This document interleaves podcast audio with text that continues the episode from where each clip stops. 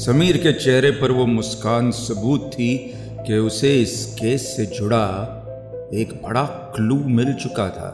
वो इस वक्त उस होटल के कंट्रोल रूम में बैठा बार बार सीसीटीवी का वीडियो फुटेज देख रहा था।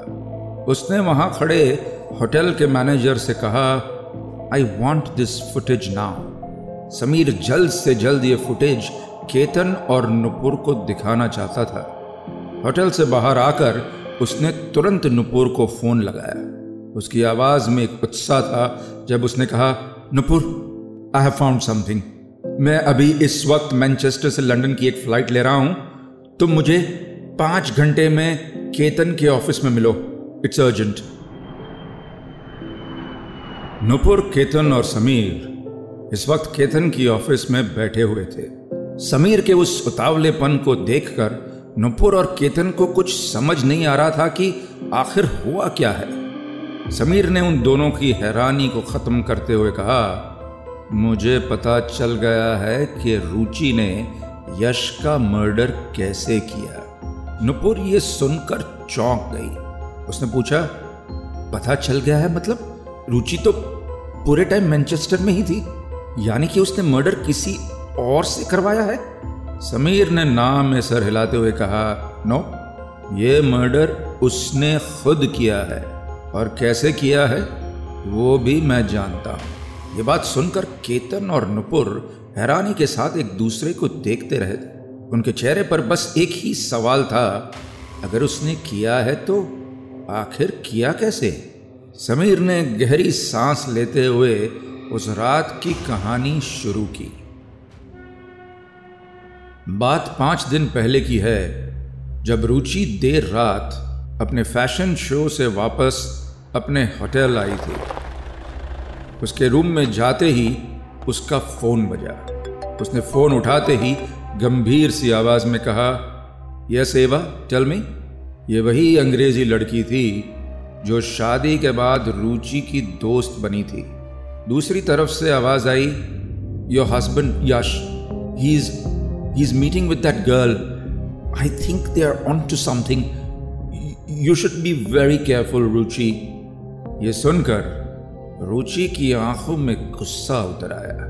उसने अपने दांत भींचते हुए कहा, Thanks, Eva, for keeping an eye on that rascal. I know how to handle him. लेकिन रुचि को अब तक भरोसा नहीं हो रहा था कि उसका वो अतीत फिर उसके सामने आकर खड़ा हो गया था। तभी अचानक उसके कमरे की डोरबेल बजी। रुचि ने दरवाज़ा खोला और देखा तो सामने होटल का मैनेजर खड़ा था। मैनेजर ने मुस्कुराते हुए कहा, hello ma'am, hope you are enjoying your stay in our hotel. If you need anything do let me know. Ruchi ने एक फीकी मुस्कान के साथ हामी में सर हिलाया और वो मैनेजर गुड नाइट बोलकर वहाँ से चला गया। उसके जाते ही नुपुर के चेहरे पर वो खिज दोबारा लौट आई थी। उसने दीवार पर लगी घड़ी में वक्त देखा तो रात के ग्यारह बज रहे थे। वो बस यही सोच रही थी कि अगर यश और नुपुर एक साथ हो गए हैं तो उसका ये बना बनाया खेल पूरी तरह बिगड़ जाएगा और वो किसी भी हालत में ऐसा नहीं होने दे सकती। ये सोचते हुए उसके दिमाग में एक शैतानी ख्याल की उपज हुई और एक बड़ी सी कुटिल मुस्कान के साथ रुचि ने यश के खून की तैयारियां शुरू कर दी। करीब रात को दो बजे रुचि अपने कमरे से बाहर निकली, लेकिन दरवाजे से नहीं, खिड़की से। सेकंड फ्लोर की दीवार से लगी हुई उस लेज पे रुचि अपना बैलेंस संभालते हुए कॉरिडोर की खिड़की तक पहुंच गई और फिर खिड़की का सहारा लेते हुए वो एक और बार कॉरिडोर में दाखिल हुई और रुचि ने अपना हुलिया बिल्कुल बदल दिया था। रुचि के उस रूप को देखकर उसे पहचानना लगभग नामुमकिन था। आंखों पर बड़ा सा चश्मा, एक लंबा सा काला कोट, सर पर सुनहरे बालों वाली विग, गले में बड़ा मफलर जो उसके आधे चेहरे को ढका हुआ था और हाथ में एक छोटा सा स्ट्रोलर। वो होटल की लॉबी में यहाँ वहाँ देखते हुए धीमे कदमों से आगे बढ़ने लगी। जब रिसेप्शन पर खड़ा मैनेजर भी उसे नहीं पहचान पाया तो वो समझ गई कि उसका उस प्लान का पहला चैप्टर सक्सेसफुली पूरा हो चुका था। वो इस वक्त मैनचेस्टर के उस शांत एयरपोर्ट पर खड़ी थी। रात के ढाई बजे एयरपोर्ट पर लोगों की भीड़ ना के बराबर थी।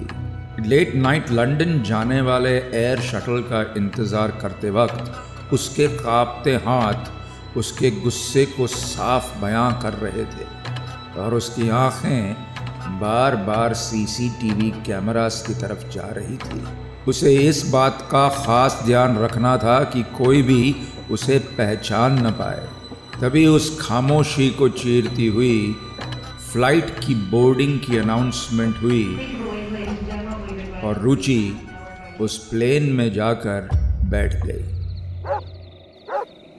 इस वक्त सुबह के साढ़े तीन बज रहे थे और लंदन के बाहर उस सुनसान इलाके में तेज़ हवाओं और कुत्तों के भौंकने के अलावा कोई और आवाज़ नहीं आ रही थी। जिस जगह पर दिन में लोग नहीं दिखते वहाँ रातों में भी सिर्फ सन्नाटा ही होता है और ऐसे इलाकों में होने वाले क्राइम की खबर आए दिन अखबारों में छपती है। वहाँ लगी स्ट्रीट लाइट्स कभी जलती तो कभी बंद हो जाती, जिसके कारण वहाँ अंधेरा ही अंधेरा फैला था। इस बीच यश अपने कमरे में गहरी नींद में सोया हुआ था। सारे घर में खामोशी पसरी थी कि तभी एक हल्की आवाज़ हुई। घर का मेन डोर खुला और उसे खोलने वाली थी रुचि टंडन। इस घर से जाने के बावजूद उसके पास यहाँ की एक एक्स्ट्रा चाबी थी। घर में अंदर आते ही जैसे रुचि के लिए उस घर की पुरानी यादें दोबारा जिंदा हो गई थी। उसने अपने स्ट्रोलर को वहीं रखा और हाथों में ग्लव्स पहनते हुए रुचि धीमे कदमों से सारे लिविंग रूम में चहलकदमी करने लगी। अब वो यश के कमरे में थी। उसका इंतकाम अब उसके बिल्कुल सामने था और उसके चेहरे पर पागलपन और आंखों में एक जुनून था। वो धीमे कदमों से आगे बढ़ती हुई यश के बिस्तर के इर्द गिर्द घूमने लगी, जैसे उसे निहार रही हो।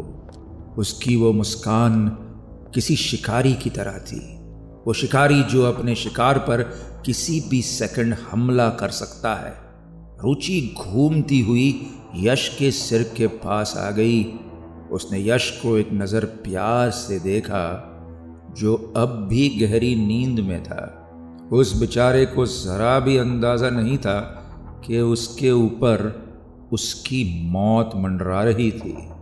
रुचि ने खामोशी के साथ पास रखे टेलीफोन का तार उठाया और एक झटके में यश के गले पर लपेटकर उसे जोर से दबाना शुरू कर दिया।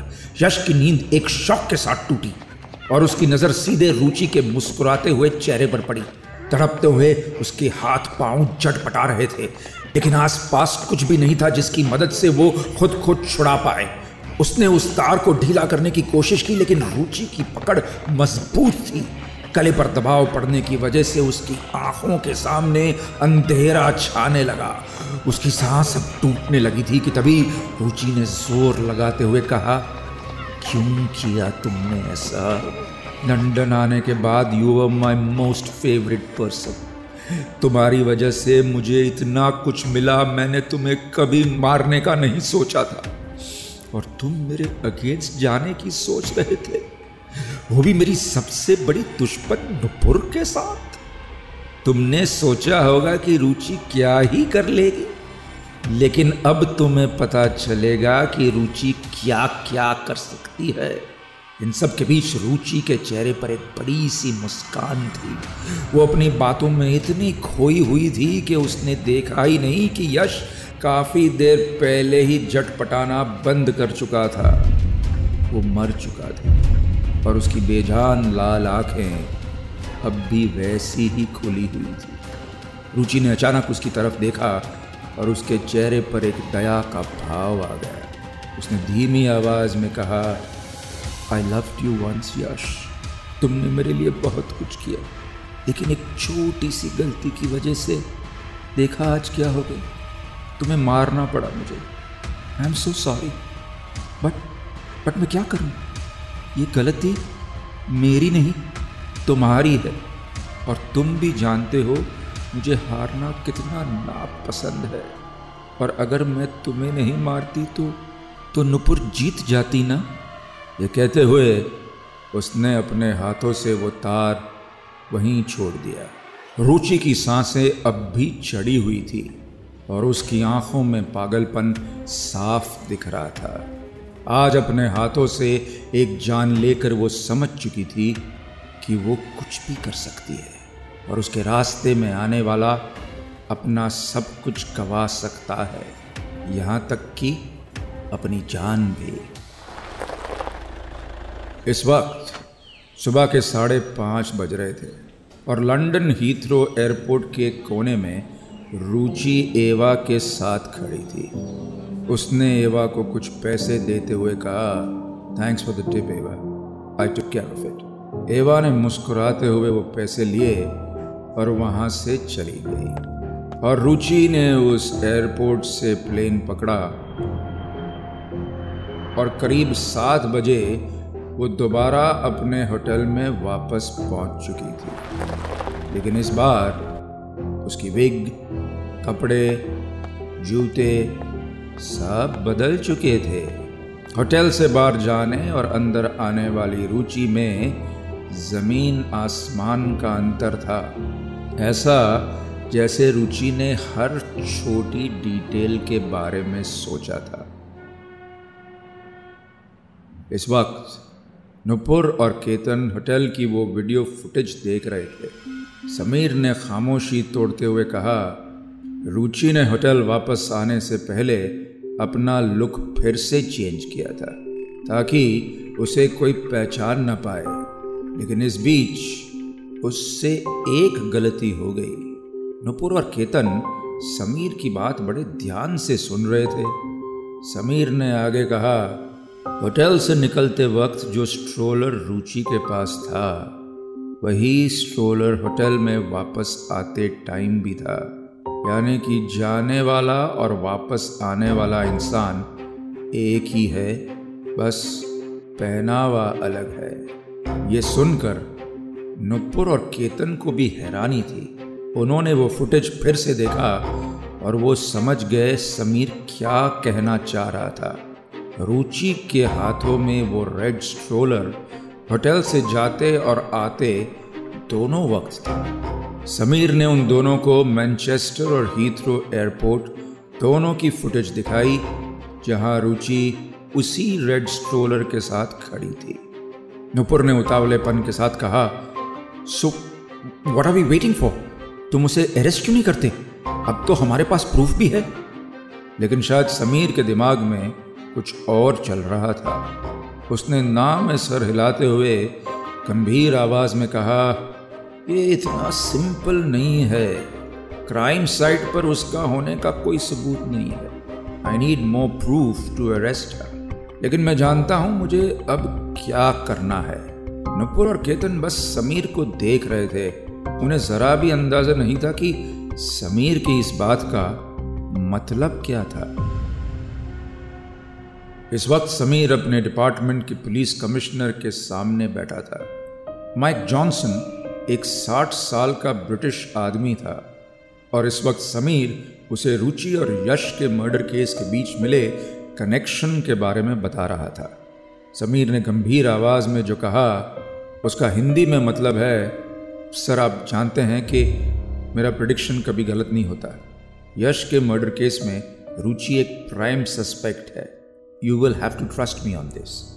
माइक जॉनसन ने अब तक रुचि की सारी कहानी सुनी और कुछ देर सोचने के बाद जो उसने बोला उसका हिंदी में मतलब कुछ ऐसा था, रुचि पहले ही एक केस में इन्वॉल्व है और तुम उसे दूसरे मर्डर केस में इन्वेस्टिगेट करना चाहते हो। आई होप कि तुम इस केस की सीरियसनेस को समझते हो। समीर ने हामी भरते हुए उसी उतावलेपन के साथ कहा, सर ये दोनों केस एक दूसरे से जुड़े हुए हैं, प्लीज़ मुझे रुचि को फॉलो करने की परमिशन दे दीजिए। She is very smart and we on the other hand don't have much time left. अगर इन दोनों केसेस को सॉल्व करना है तो मुझे सस्पेक्ट की हर मूवमेंट पे नज़र रखनी होगी। कमिश्नर ने सोचते हुए अपना सर हिलाया और कहा, अच्छा ठीक है, you can investigate her but off the record. अगर इस बीच कोई भी प्रॉब्लम आती है तो उसकी पूरी जिम्मेदारी तुम्हारी होगी। And let me tell you, ये एक बहुत ही सेंसिटिव टॉपिक है, तुम्हारी नौकरी भी जा सकती है। Useless surveillance is really look down upon. अगर इसके बाद भी तुम ये इन्वेस्टिगेशन करना चाहते हो then you are good to go. ये सुनने के बाद समीर एक पल को चुप हो गया, मगर उसके लिए किसी बेगुनाह को बचाना अपनी नौकरी बचाने से भी ज़्यादा ज़रूरी था। समीर ने एक गहरी सांस ली और हामी में अपना सर हिलाते हुए एक गंभीर आवाज़ में कहा, ओके सर, अगर कुछ भी गलती होती है तो मैं उसकी सारी जिम्मेदारी उठाने को तैयार हूँ। रुचि अपने घर के अंधेरे कमरे में खामोश बैठी थी। हाथ में जलते हुए लाइटर की लौ को देखते हुए उसे बार बार जज की वही बात सुनाई दे रही थी, this recording is not presentable in court. उसके चेहरे पर इस वक्त कोई भी भाव नहीं था। नुपुर एक बार फिर रुचि के चुंगल से निकल गई थी और ये बात रुचि को किसी खंजर की तरह चुभ रही थी। उसका हर ताव उस पर ही उल्टा पड़ रहा था और जीतने की उसे इस कदर आदत लग चुकी थी कि एक छोटी सी हार भी उसके गुस्से को चिंगारी देने के लिए बहुत थी और इस वक्त वो अपनी हार की आग में जल रही थी। उसके दूसरे हाथ में ऋत्विक का पासपोर्ट भी था। कुछ तो था जो रुचि के शैतानी दिमाग में उफान ले रहा था। तभी बाहर से गुजरते हुए ऋत्विक की नज़र रुचि पर पड़ी। उसके हाथ में अपना पासपोर्ट देख ऋत्विक सहम सा गया। वो भागता हुआ रुचि के कमरे में पहुंचा ही था कि रुचि ने वो पासपोर्ट लाइटर के लॉ के पास लाते हुए धीमी आवाज़ में कहा, जानते हो ऋत्विक, मुझे तुम्हारे इस पासपोर्ट को चलाने में एक मिनट भी नहीं लगेगा और लंदन में तुम्हारी लाइफ, तुम्हारा करियर सब जलकर राख हो जाएगा। और जलाऊं ही क्यों, मैं तो तुम्हारा पासपोर्ट कहीं बेच भी सकती हूँ। आजकल सुना है टेररिस्ट्स को ऐसे पासपोर्ट्स की बहुत ज़रूरत पड़ती है। ये सुनकर ऋत्विक के माथे पर पसीना आ गया। उसने घबराते हुए कहा, अब मैंने क्या किया है? मैंने तुम्हारी हर बात मानी है, तुमने अपने घर पे रखा, तुम्हारी जान बचाई, इतना सब होने के बाद भी I am I am still on your side. अब क्या चाहती हो तुम मुझसे रुचि? ये बोलते ही ऋत्विक की आवाज़ टूट गई। उसकी ज़िंदगी रुचि के हाथों में थी और वो कुछ नहीं कर सकता था। रुचि इस बीच उस जलती लौ को ही देख रही थी। उसने फिर उसी गंभीर आवाज़ में कहा, तुम्हें पता है ना, एक बार फिर वो नुपुर जीत गई और मैं हार गई, लेकिन अब और नहीं। तुम्हें मेरा एक काम करना है and you will not say no to it. इतना बोलकर रुचि उस लाइटर से ऋत्विक का पासपोर्ट चलाने ही वाली थी कि ऋत्विक ने कहा, I will do whatever you need me to do, बस मुझे मेरे डॉक्यूमेंट्स दे दो। तब रुचि ने मुस्कुराते हुए कहा, तो फिर सुनो, हमें नुपुर का क्या हाल करना है। आगे क्या होगा जानने के लिए tune into the audio film project with director Vikram Bhatt. Monday to Saturday रात नौ बजे। साथ ही से सुनिए रेड एफएम इंडिया और सभी लीडिंग पॉडकास्ट एप्स पर। रेड एफएम पर जाते रहो।